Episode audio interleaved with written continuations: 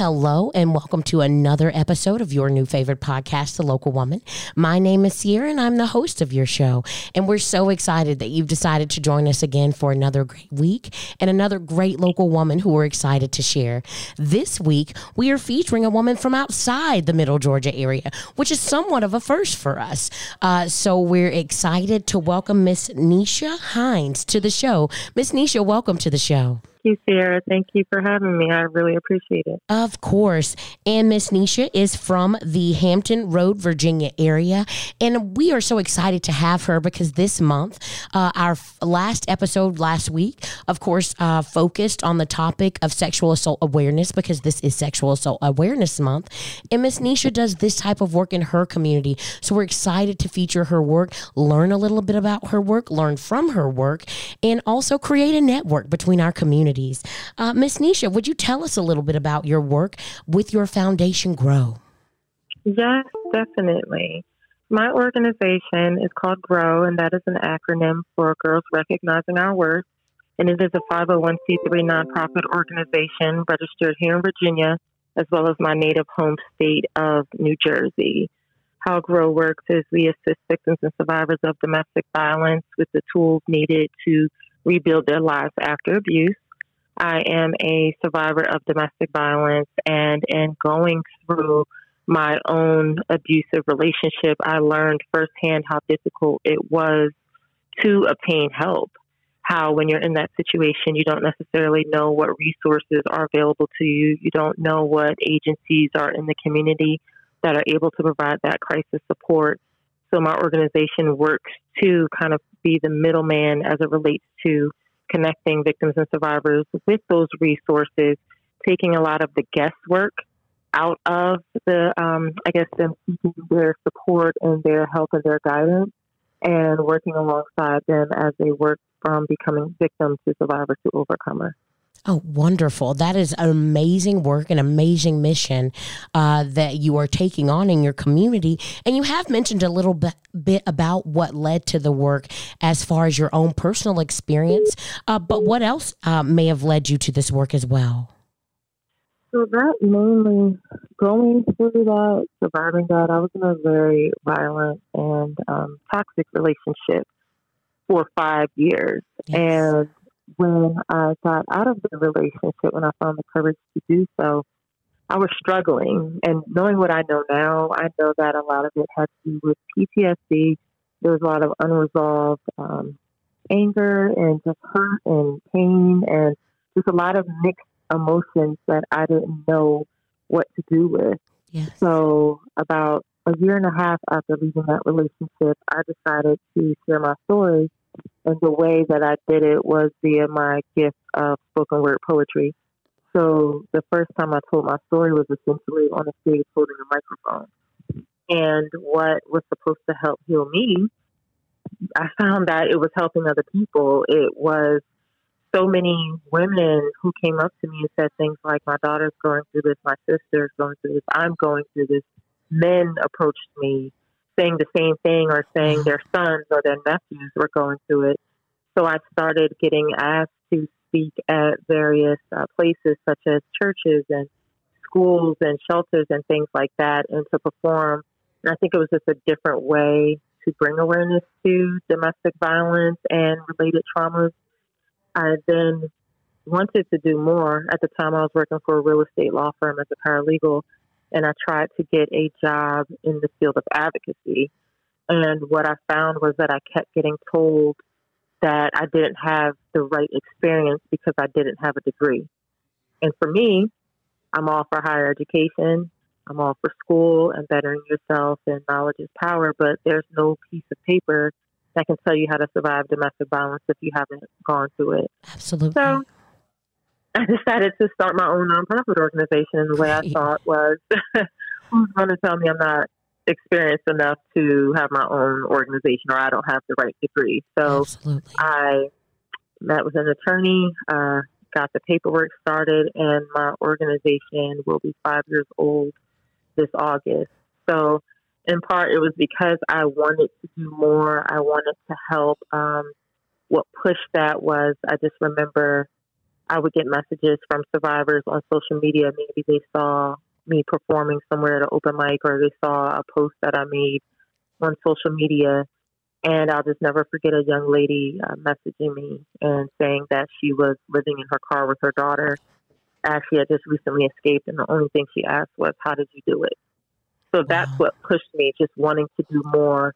Survivors reaching out and saying, How did you do it? What can I do? Where can I go? And then trying to do this work and getting told I didn't have the right experience.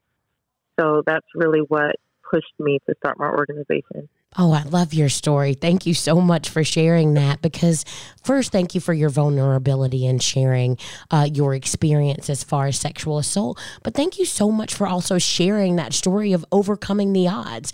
Often, when doors are closed in people's faces, they say, well, maybe this is the end for me. But instead, you found another path. And I love that story. And I love being able to share that with our listeners. Thank you. Absolutely. And tell us a little bit, a bit more about the programming that you all offer uh, through your foundation, Grow. Sure. So we are a small grassroots nonprofit organization. We have a board. Our board members are there's seven, and then we have a host of volunteers. All of us work full time jobs. So by day, I work um, for a police department in the Special Victims Unit, wow. and yeah. you, I was about to say, so, your entire life is about advocacy. Your entire yes. life. Yes. So um, when I initially started my organization, it was incorporated August 25th of 2016. And shortly after starting my organization, I became employed with the prosecutor's office here in the area as their domestic violence victim advocate. So I learned the other side where I was in court four to five days out of the week and learning the side of domestic violence where the victim survivors don't want help. They don't recognize that they're in a toxic relationship. They didn't have to be involved in the court system. And it was just a lot different than my program, where if people come to grow for help, they either recognize that they're in an unhealthy relationship or they have recently left that unhealthy relationship. Yes. So, how my organization works is uh, victim will complete an intake application and one of our advocates will contact them and go over the information that they have provided.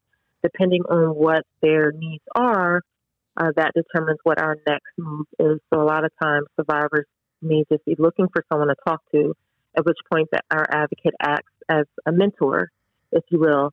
Some survivors are looking for shelter, looking for somewhere to stay. They're looking for information on how to obtain a protective order they're looking for information on how to um, get financial assistance if they're looking to relocate or to a new home or to go out of state to family who may be living somewhere else where they can provide a support system for them.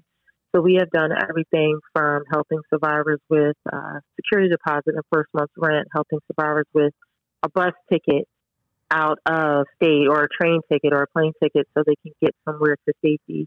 We have accompanied survivors to court depending on what our work schedule is for our team members. We also have what I call staple events. I like to bring awareness in different ways. I know that when I first started this journey in advocacy, I went to a lot of seminars and uh, conferences, and while they're all helpful, and you gain something from them, sometimes it can be overwhelming to just hear statistics spat at you throughout an event, or you're just walking away with pamphlets. But at the end of the day, two weeks later, do you know where those pamphlets are, or do you know where those pens are, those notepads are that you received that information? So, are you still I engaging like with the information you learned? Right, exactly. So we do things such as, as I mentioned, I do spoken word. So we had a spoken word play called We Need to Talk, and in which a lot of my poet friends slash family, uh, we came together and put on a show, if you will. So several of the poets, we had a poet write an original piece as a victim of domestic violence. Another wrote from the standpoint as the offender. Another wrote from the standpoint as a bystander. Another wrote from the standpoint as society and we told a story about domestic violence through spoken word with interludes including uh, resources and community agencies in the area, such as local shelters, who would speak intermittently between the poetry, offering information about their agency, what crisis support is available in the community, where they can get help, and so on. Um, every summer, we have an event called Square Up Surviving the Ring in Yourself. So, one thing that I did when I got out of my abusive relationship is I started boxing, and that has been very therapeutic for me. So, every summer, we have an event where survivors of domestic violence and sexual assault they come out there are guest speakers, it's catered, there's poetry, there might be a singer there, but you have advocates, other survivors, therapists, all coming together and literally sitting in a boxing ring and learning about domestic violence, the signs, how um, coping mechanisms, and things such as that. And then we all work out together and learn boxing techniques. So the survivors are just left with, wow, I really stood up in the ring and put my hands up and learned boxing moves. And I learned so much about domestic violence and sexual assault today. Um, we, it's so much. I feel like I could go on and on. Uh, one of my other no, please do. I, I'm enjoying hearing about this because honestly, the visual of it sounds great, but I know how empowering that must feel for yeah. those women who've in some way felt as if their power has been taken from them. To have you at that event slowly give that back to them, not only through resources, but through actual engagement, to me, that's incredibly exactly. powerful. So please don't apologize for having more to share about your work. Thank you. Thank you. I appreciate that. Uh, another one of our um, staple events is called, um, we have the Summer Days Ice Cream Giveaway. So, one of the things that I thought about is you have these kids living in shelters, you have the parents living in shelters. And I just remember growing up in Jersey and when the ice cream truck would come, my sisters and I were running outside and running to the ice cream man. So I thought, you know, when with these families living in these shelters, a lot of their normalcy is gone. You know, yes. a lot of those those happy memories is gone. They're just learning to function in, you know, shelter life and just life has been altered for them. So I wanted to give some of that back. So every summer we rent we either it's either a snow cone truck or an ice cream truck. We'll rent like one to meet with one of the companies and just book them throughout the summer and we visit all of the domestic violence agencies in our area. So it's seven cities, and there's generally like a shelter in each city wow. in this immediate area. So we visit the shelters in that area, and we just to see the kids running out of the shelter, and they can get anything they want. So it's just like, hey, free ice cream. They hear the ice cream man coming and they run out. And isn't that a nostalgic parents, memory we all have? Yes, exactly. And they run out. Their parents can get ice cream or wow. snow cones, and the staff can as well. Gosh. So, and I remember someone saying to me, "Well, why don't you just get ice cream and bring it to the shelter?" And I'm like, "Well, anybody can do that." It's, it's not, not, the same. same. It's not the same. There's also so much that. dignity in that. Like often right. it's about um, especially in the field of advocacy, what people are willing to give you. Um, right. And to me, that's, I guess that's a whole nother conversation, really, that we could go into about the topic of nonprofit work and how it often comes down to, I get it that it's funding, yeah. but it also comes down to what people think that people deserve sometimes. Right. And what exactly. you're saying is that they deserve a state of normalcy. And that's, a, that's something you you can't pay for um right. as far as having that in your life having stability. And since they don't have that to be able to provide this memory for them is is so meaningful. I love this. I love it. Thank you. Thank yes. you. And that's exactly uh, my thoughts. And another one of our I keep saying staple events. It's just like, and with COVID last well, it year, seems it like you all have so much going on though, and if, yes. if you've been doing them annually, they are staple events, and they're yeah. probably things people really look forward to in your community. Yeah, and I think my team is like, you had another idea, but it's like, yeah, I do.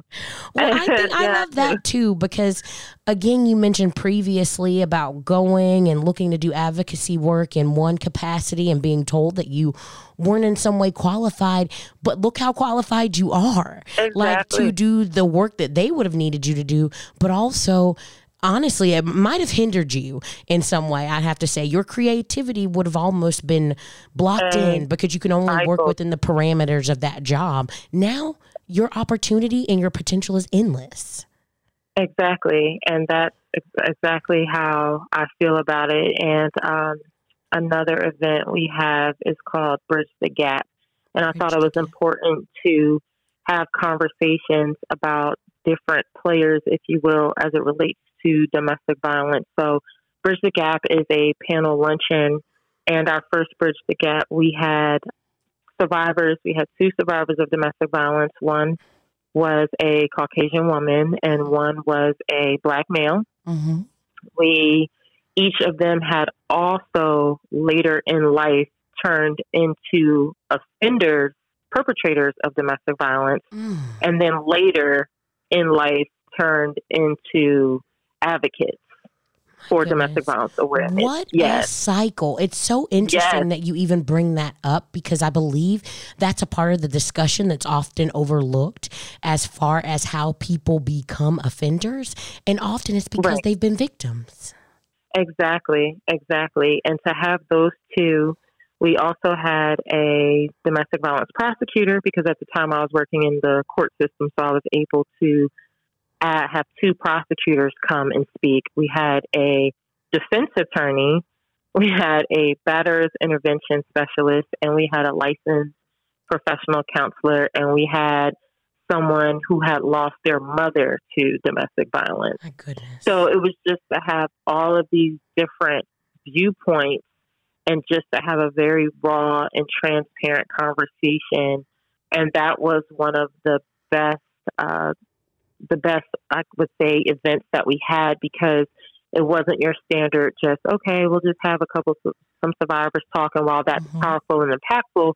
We need to tell all different sides. And I, and I, it was just to have someone, particularly a male, who, when he was in his 20s and early 30s, was a perpetrator of domestic violence. Now in his 60s, saying, I want to save men from becoming me, Absolutely. you know, or who I was. It was just very powerful. And as of yesterday, we held our first uh, domestic violence survivor support group Wow. which will be monthly, and that is also being held at the boxing gym that I attend.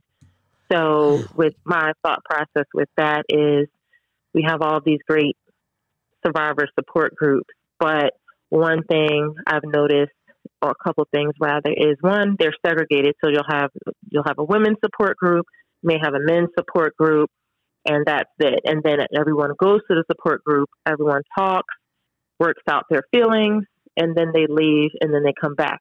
But for me, in doing this line of work, just because I do it in my nine to five professional job and then with my nonprofit uh, all day, every day, it can be very consuming listening to other people's trauma.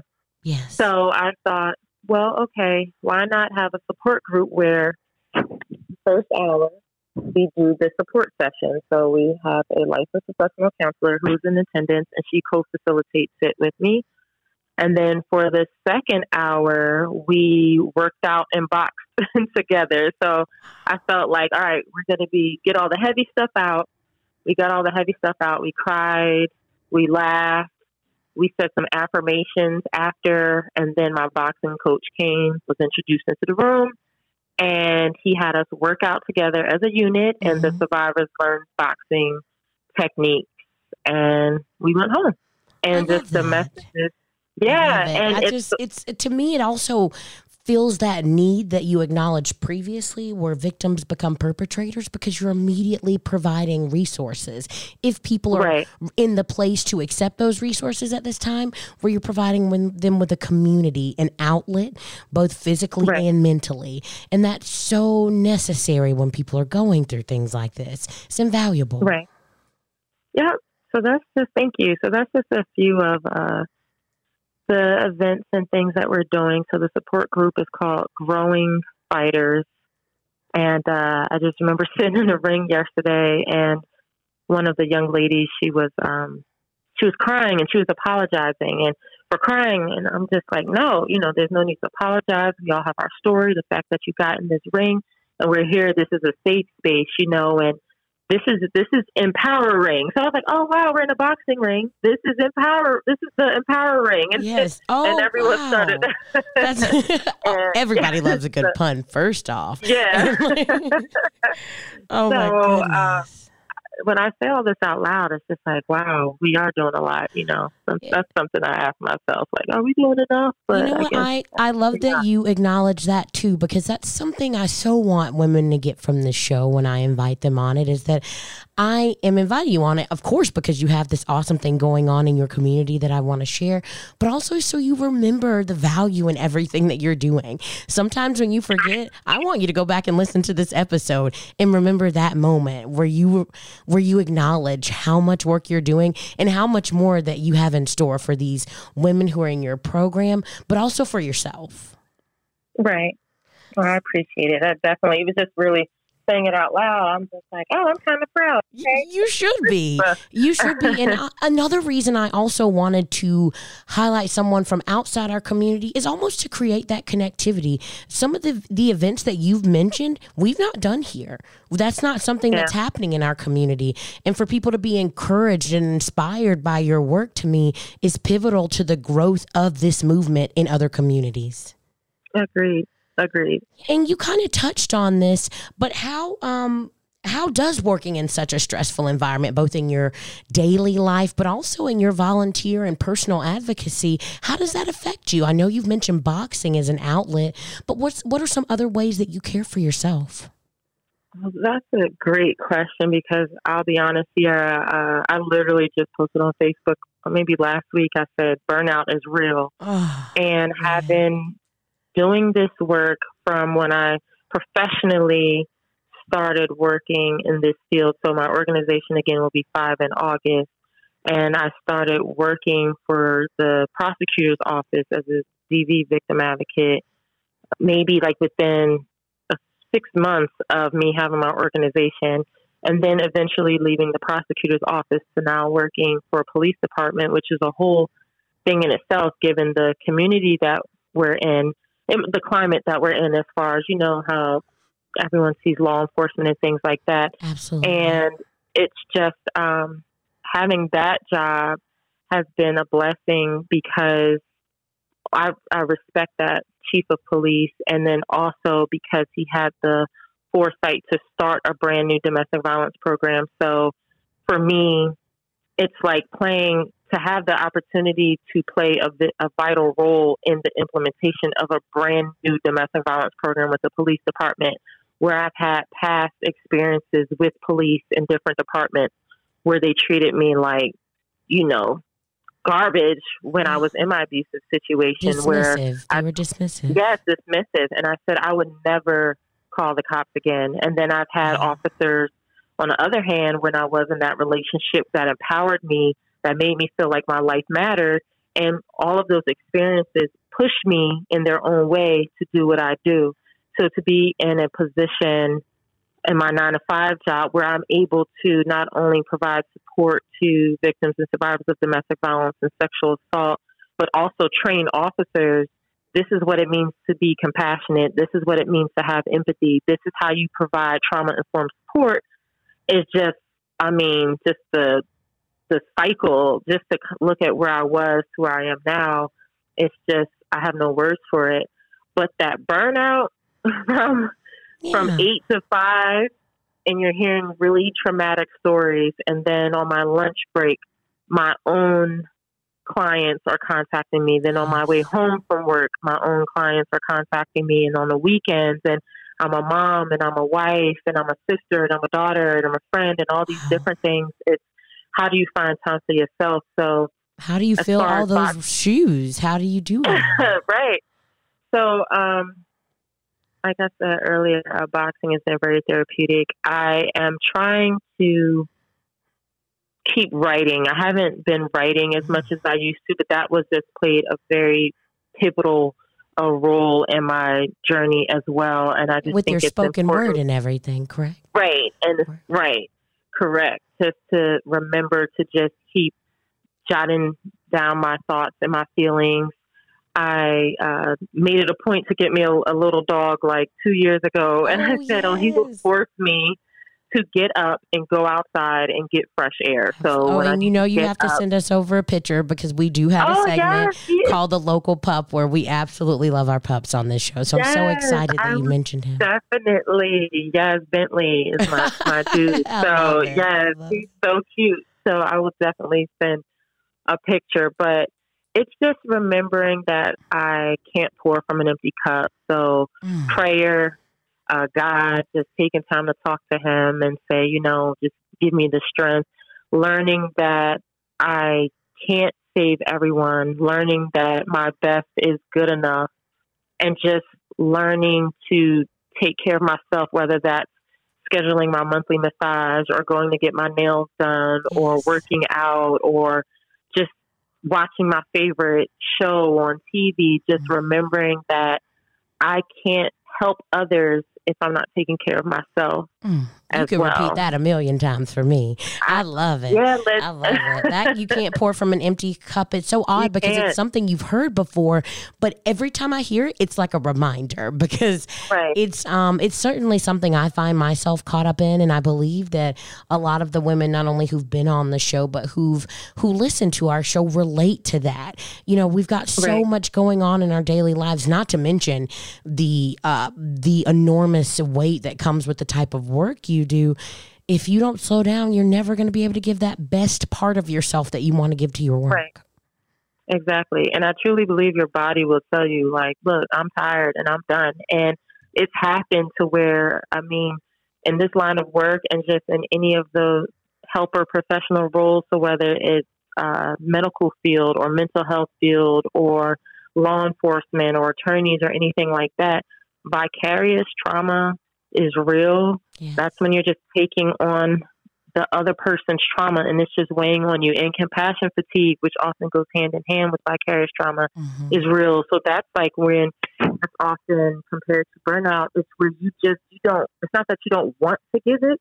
You literally just don't have it to give. And it Yes. did get to a point where I would get. I mean, I would get a phone call, whether it's from a victim survivor that I'm working with through my nine to five or through my organization, and I would get a phone call or a voice message or a text, and I would literally feel my chest tightening up Mhm. or anxiety or just like overwhelmed immediately to, to the point where it's like, oh my gosh, I don't know what to do. I don't know who to call because it's so much.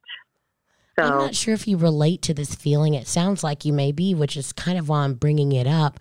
But there's sometimes when I know that I'm overwhelmed and then I get a call about something that I know I need to do and I just shut down.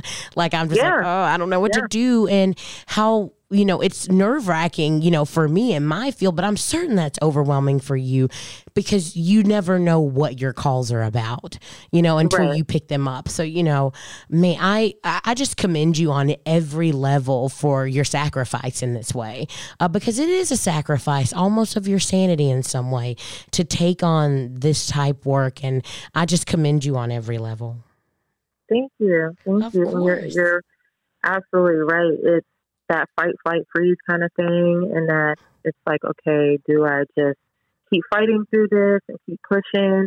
There's been a moment with that flight where it's just like, oh, I should just go and do a regular job again. Why don't I just go back to real estate? And that freeze is just like, I'm overwhelmed and I'm stuck and I don't know what to do. But there is that if I don't answer this call, is this somebody's life on the line? Is this somebody's uh, in danger? But I've had to learn to prioritize, and especially if it comes to the point of sacrificing myself or my family. You know, so it's I'm learning. Yeah, I'm well, and that's also balance. why you've uh, um, you've expanded your network. Uh, when there are more Yeah. volunteers and more people involved, I'm certain that that not only takes the weight off you as far as just the day to day grind of your nonprofit and your work, but also as far as advocates and people who are available to be of help. Yes, yeah, Great, great. definitely. Well, here in Macon, we have um, what we have is the Safe Line and Crisis Line, um, and or excuse me, the Middle Georgia Safe House and Crisis Line, and they operate in a way where if someone needs to call and they're in need of either lodging or uh, or uh, a mental health facility, or excuse me, mental health assistance or um, uh, legal assistance, they help in that way as well. And so I'm just really loving to hear about all the resources that you all have there. And uh, but I also would love to ask, you know, what are the things that made this resource so necessary in your area? I know with your work as um, in the legal field, um, as far as being in the police, you kind of have uh, in depth knowledge of that. What's happening that would make this necessary? I think it's necessary to connect with the smaller grassroots agencies in your area, wherever you're from, just because a lot of us are doing the boots on the ground work. Yes. So here in Hampton Roads, Virginia, we have a lot of great agencies as it relates to the bigger corporations and nonprofits that are providing this assistance. So we have the YWCA, we have Samaritan House, we have Transitions, GDH Shelter, Her Shelter, all these great agencies that Grow Foundation, my organization, works hand in hand with with providing support to victims of domestic violence. So, but with the grassroots nonprofits organizations, we don't have a lot of the I don't know red tape is the right phrase to say, but I mean that's how I look at it. So if somebody if a survivor calls us and they're in need, and we've had instances where, let's say, particularly because of COVID, especially when it first came into play, where shelters weren't able to take on as many people because of social distancing, or you know they weren't receiving as much in donations because of just the financial crisis that the world found themselves in mm-hmm. due to the pandemic. So we would have survivors, victim survivors, contacting us with nowhere to go and one of the things we help with is emergency placement for at least 24 to 72 hours. So if a survivor is calling the shelter and the shelter is saying, oh, we're full, or um, we don't have room today, but we may have room on Monday, we're able to put that person into a hotel for 24 to 72 hours while working on getting in, them into placement at a facility that can house them for a longer term. So when you have small grassroots organizations such as this, or if I'm able to call a church or another nonprofit and say, hey, I need some food for my survivor, I can just meet that person. You know, we've, we've fostered these relationships with other members in the community where it's like, okay, hey, Neisha, tell me what you need, girl. And it's just meeting them after work. Hey, I need, I need gift cards. I need toiletries. I need socks. I need this. I need that.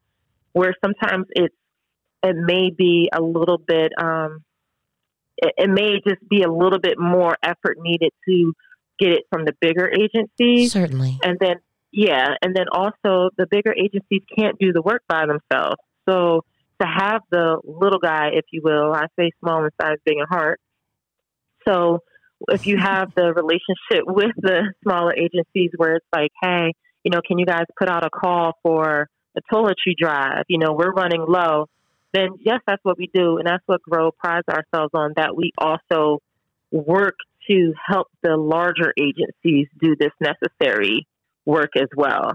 So we partner with other agencies in doing car washes. And as I mentioned earlier, with the ice cream socials that we do, I couldn't do that if the bigger agencies weren't doing the work needed to house these families. And so are you all getting most of your funding through donations, or is it mainly grant based? How is how are you all able yeah. to make this happen? Girl, let me tell you. Um, first, Girl, I hear that. I hear you. I hear you. when we first started, it was like self um, self funded. So it was like whatever I could do out my own pocket, and the more that people knew about us, the more that people donated. So I Absolutely. would say the majority of our funds comes from donations, and we are work. We've had like some um, grants that were helpful, and then 2020 had some that were like, wow, okay. I mean, there was a, a young lady. She nominated us. She worked for a mortgage. She worked for a mortgage company that years, years, years ago I happened to work for, and she nominated our organization for a community grant, and that mortgage company gave us ten thousand wow. dollars, and that was the biggest grant we had ever received. That's amazing. But we're trying, yeah. And I was just like, when I called the mortgage company, I said, you know, you guys, I used to work for you years ago. Did you know that? but I had a different last name back then because I've since been married, and they didn't know. So it was just kind of to come circle back and say, "Wow, you know, just be able to offer that that blessing." But we're working on getting like the the grants that could truly make it a difference where I could maybe one day leave my nine to five and just do my organization full time, which is the end goal for me. Oh, this is just uh, this is a, I love this conversation because I am actually uh, talking with a lot of people now who are in the process of starting their own nonprofits, and I love that you're talking about uh, this uh, this process because yeah. you know you're talking about how it started as far as why you decided to start your mission. You're talking about how you're getting funding, which is huge for nonprofits, and I believe a yeah. lot of people come in thinking the money just kind of flows in. But what you're no. saying is you started, no. you know, you you know, it was a personal investment in this project that then allowed you to expand because what people support is work. They saw your work and they supported your mission, and then those donations started coming in. So you had to put forth that work before people would, of course, give those donations. Yeah. And so that's that's just just an incredible story for you to share on so many levels. You know, I invited you on because I I, I love the the idea and the organization that you were working with, but um, you also have a you're a resource of information as far as tenacity and the work in the nonprofit industry too. So my goodness, thank you you so much. Thank you. And I, I really appreciate that. And I, I think that, um, well, I know that when I first started, I mean, I really had no, no idea what I was doing. I just knew I had passion and I had a mission, and then everything else in between I could learn. And for me, it was a lot of hands on. I'm not knocking anyone who uses a middleman to Certainly. start up their organization or anything like that. But I would just implore anyone who is looking to start their own nonprofit organization or any business to do the research yourself and not just rely on somebody to do the work for you. Absolutely. Because at the time when I started my organization, I was working for a law firm and they also did nonprofit setup. And I sat with them and it's funny how God works because when I was trying to find a job in this field and I was trying to leave the real estate law firm and I kept saying, God, you know, what's taking so long? Why haven't I found a job yet? And then when it came time to start my nonprofit, these same attorneys that I worked for were very instrumental in making sure that my I's were dotted and my T's were crossed. Goodness. But I learned what it was like, okay, this is what it takes to reserve my company name. Now I got to contact the state corporation commissioner's office to you know, um, send the articles of incorporation. This is what it costs to have the registered agent. This is what it takes to file for my 501c3.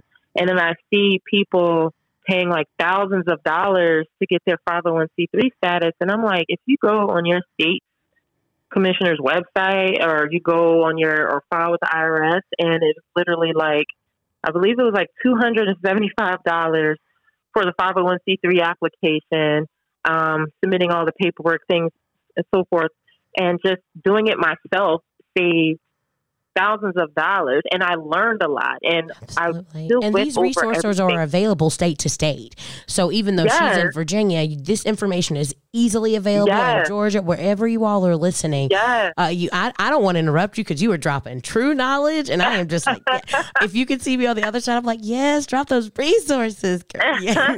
well just yes. because I think that's a huge part of it is that I do believe people especially in the not-profit world enter in with this idea that just because they know someone who's made it happen for themselves that it's just so easy but it's not. It's, it's not. a daily grind a daily it's, grind. no, and it's just um it's really about and i couldn't stress this enough um getting in the community, just being present and helping right. where you need to be helped, even if it's not your organization, making those community contacts and building your network. And uh, it sounds like you all have a phenomenal network where you are as far as um, as far as you all being able to connect. And I also love how you mentioned that those smaller nonprofits, you know, we hear about larger um, nonprofits like, you know, the Goodwills and the United Ways and the Salvation Army, right. but truly, and I know this here personally working in the nonprofit sector here in Macon, Georgia, it is these small nonprofits that are truly making the difference because, again, like you stated, they are boots on the ground.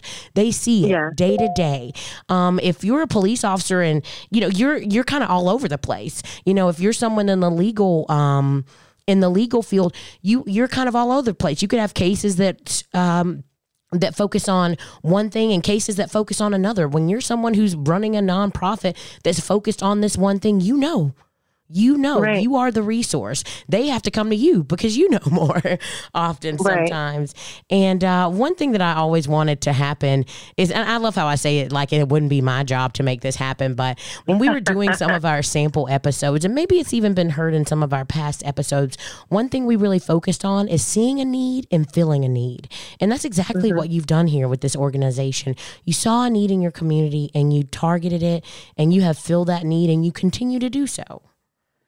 Thank you. Absolutely. Thank you so much. I'm trying. We're trying. I think you're doing an amazing job. And I'm certainly um, hoping that listeners here in Macon who work with advocacy organizations, they take note, but also maybe even reach out to you if they have any questions or want to connect because the work you're doing there to me is work that would be impactful in any community. They are just yes, lucky enough to have you. like, thank you. And I was, ironically, I was just in Georgia. Um, in October. I was oh, what part?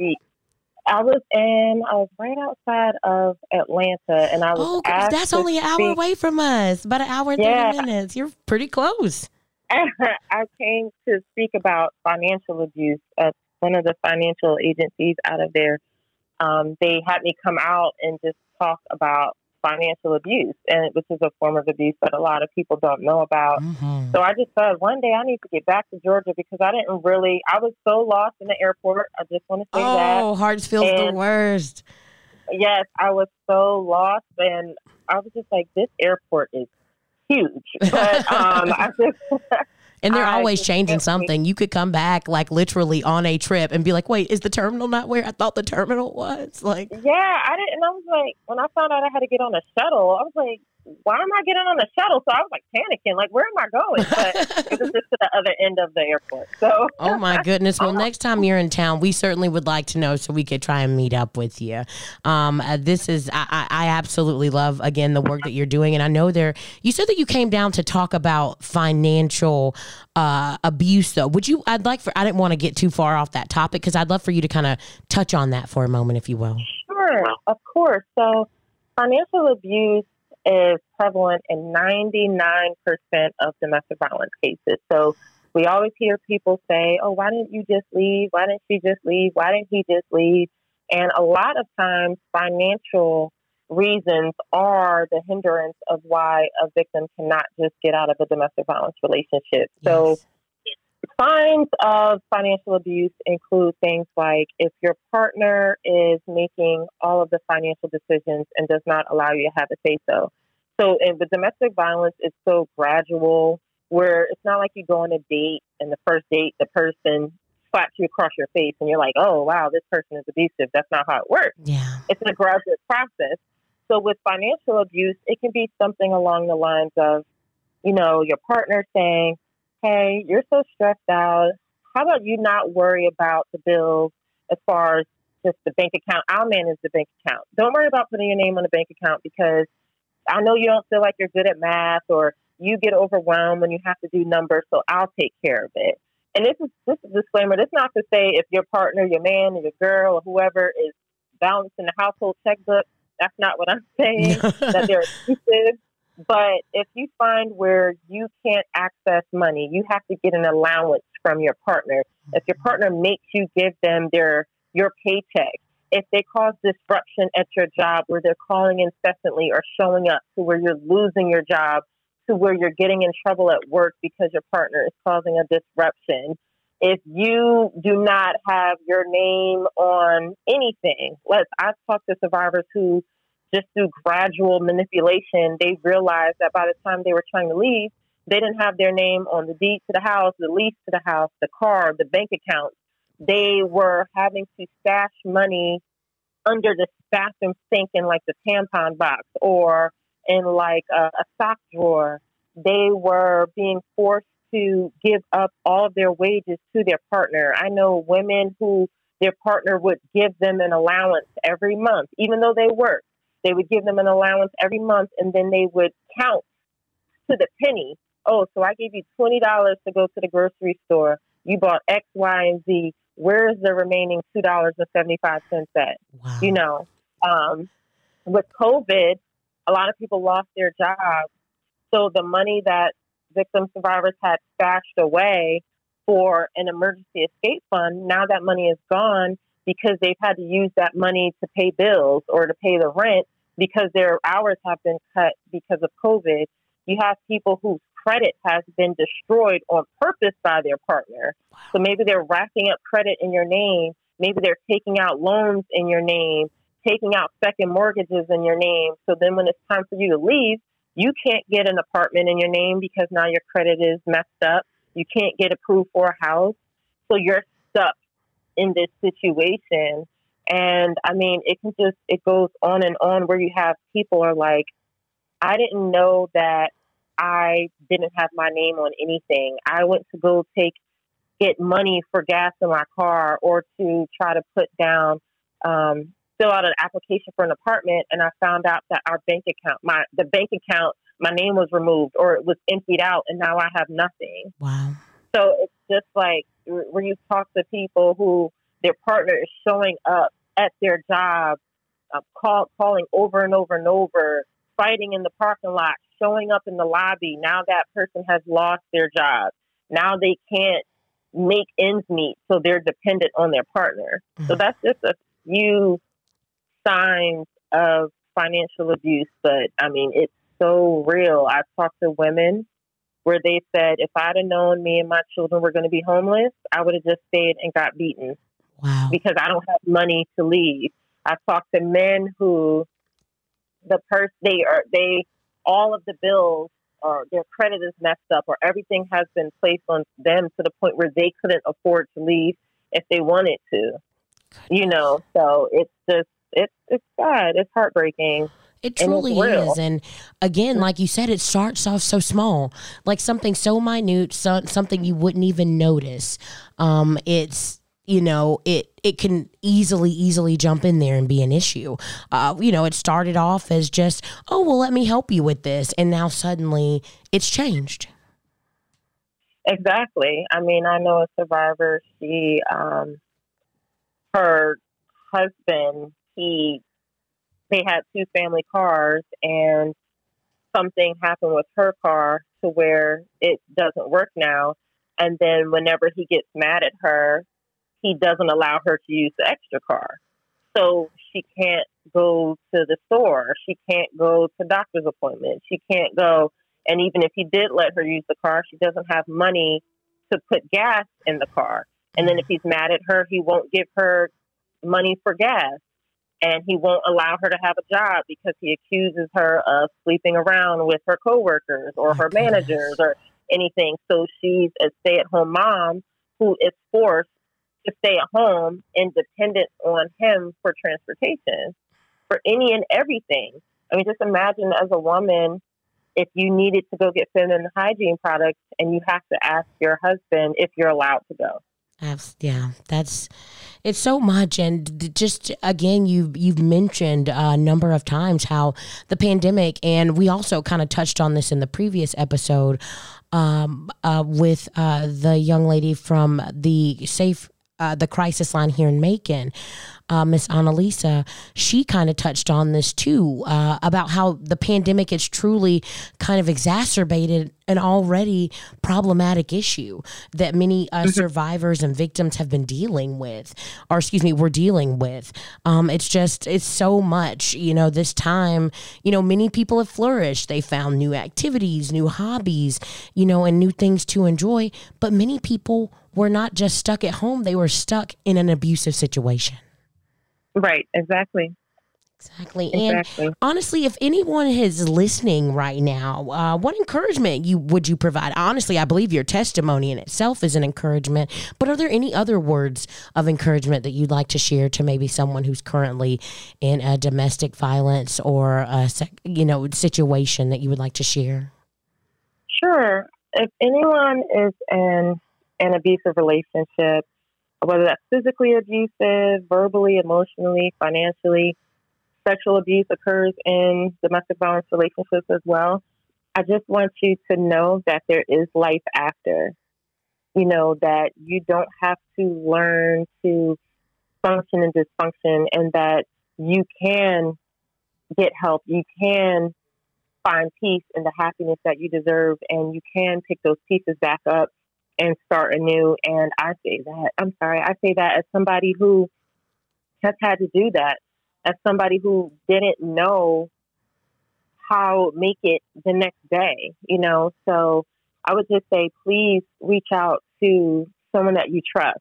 Please look up just local domestic violence or sexual assault crisis support agencies in your area. There are advocates, I'm sure, that are trained to offer trauma informed and compassionate and confidential support to you. I want you to know that your voice matters and that you do not deserve what is happening to you. You do not have to accept what is happening to you. And again, as I mentioned, that there is life after.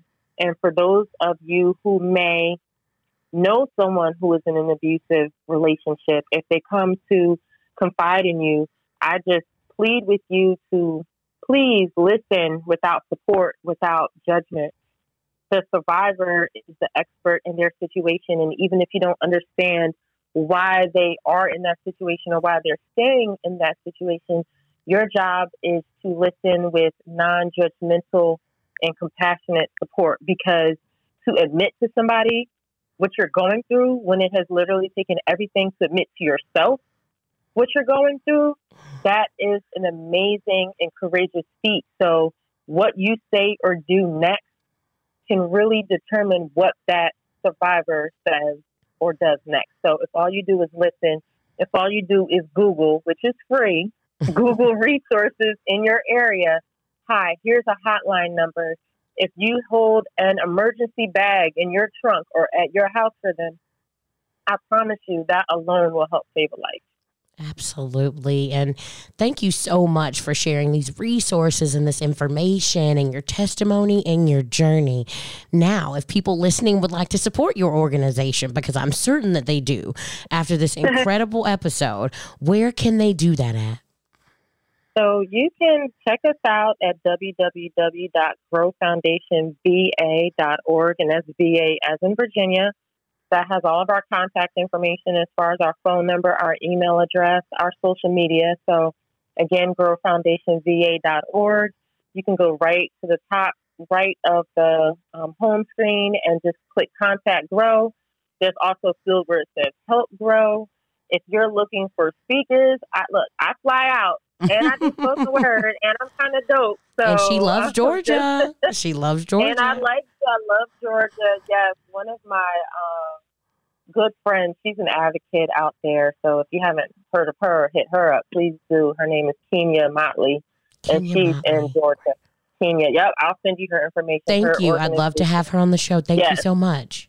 Yep, her organization is Haven of Light, and of she her story, her story. Oh my God, is just amazing. So when we get off this call, I will definitely send you her information so you can reach out to her. But um, yeah, that's how you can find Grow. Please follow us on social media. Please keep up with what we're doing.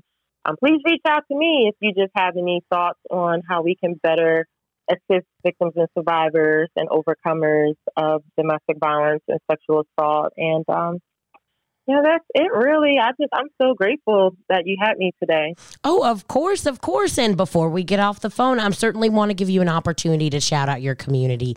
You've mentioned a couple organizations that you've worked in partnership with, but is there a favorite yes. place, somewhere you like to go? A friend that you have that has a business? Please take this opportunity to shout out your community now. Yes. So I would definitely like to shout out one my boxing gym, Match Bout boxing and fitness just because they've been so instrumental in supporting grow and helping me provide resources and just safe a safe space for survivors of domestic violence and then just helping me in my own survivor journey.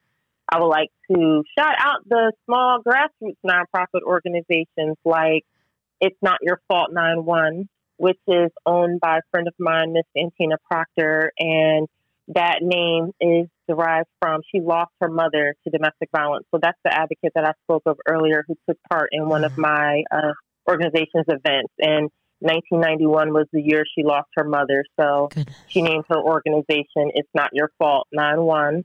So special shout out to Santina Proctor. Then we have a SCARS, which is held by another friend of mine, Miss Shahara Pearson. There's so many. Our Children, Our Village, uh, that's by another friend, and just so many amazing organizations um, here. Just it's too many to name, but just also thank you to the nonprofit agencies here, YWCA, Samaritan House, Genieve Shelter, Transitions, Her Shelter, and just everyone uh, doing this work to eradicate domestic violence and help our survivors just find their way from darkness into the light that they deserve. Oh, perfect. Thank you so much for joining me on the show. This conversation has been uh, incredible. Um, I've just been so encouraged by your work, uh, your path, your journey. It's all everything that we love to share here on the local woman and i'm so grateful that you've joined us um, i can't imagine anyone not li- listening to this episode and not being absolutely encouraged by your by everything you've shared today Thank you. Of Thank course. You. And we're actually going to go out on the show together. Uh, since it's just me and you, I want to thank everybody for tuning in and listening to another great episode of The Local Woman. If you guys aren't following us on Facebook and Instagram, I would encourage you to do so because not only can you connect with the local women that are on our show, but you can learn more about their organizations there. That's where we share our links, any videos that they've shared with us. Um, and hopefully we can get a video of some spoken word performances to share as well because I was very oh, yeah. interested in that and we barely got to explore it. But thank you all so much for tuning in. And I'm just so grateful. Again, if you know any women that you would like to have on this show, just like she's providing me with a connection, I'd love for you to do so as well. I'm just so grateful that you all allow me to come into your earwaves every week and share uh, my passion for the community, but also for the work of local women. Uh, so I hope you have a wonderful week. Bye bye.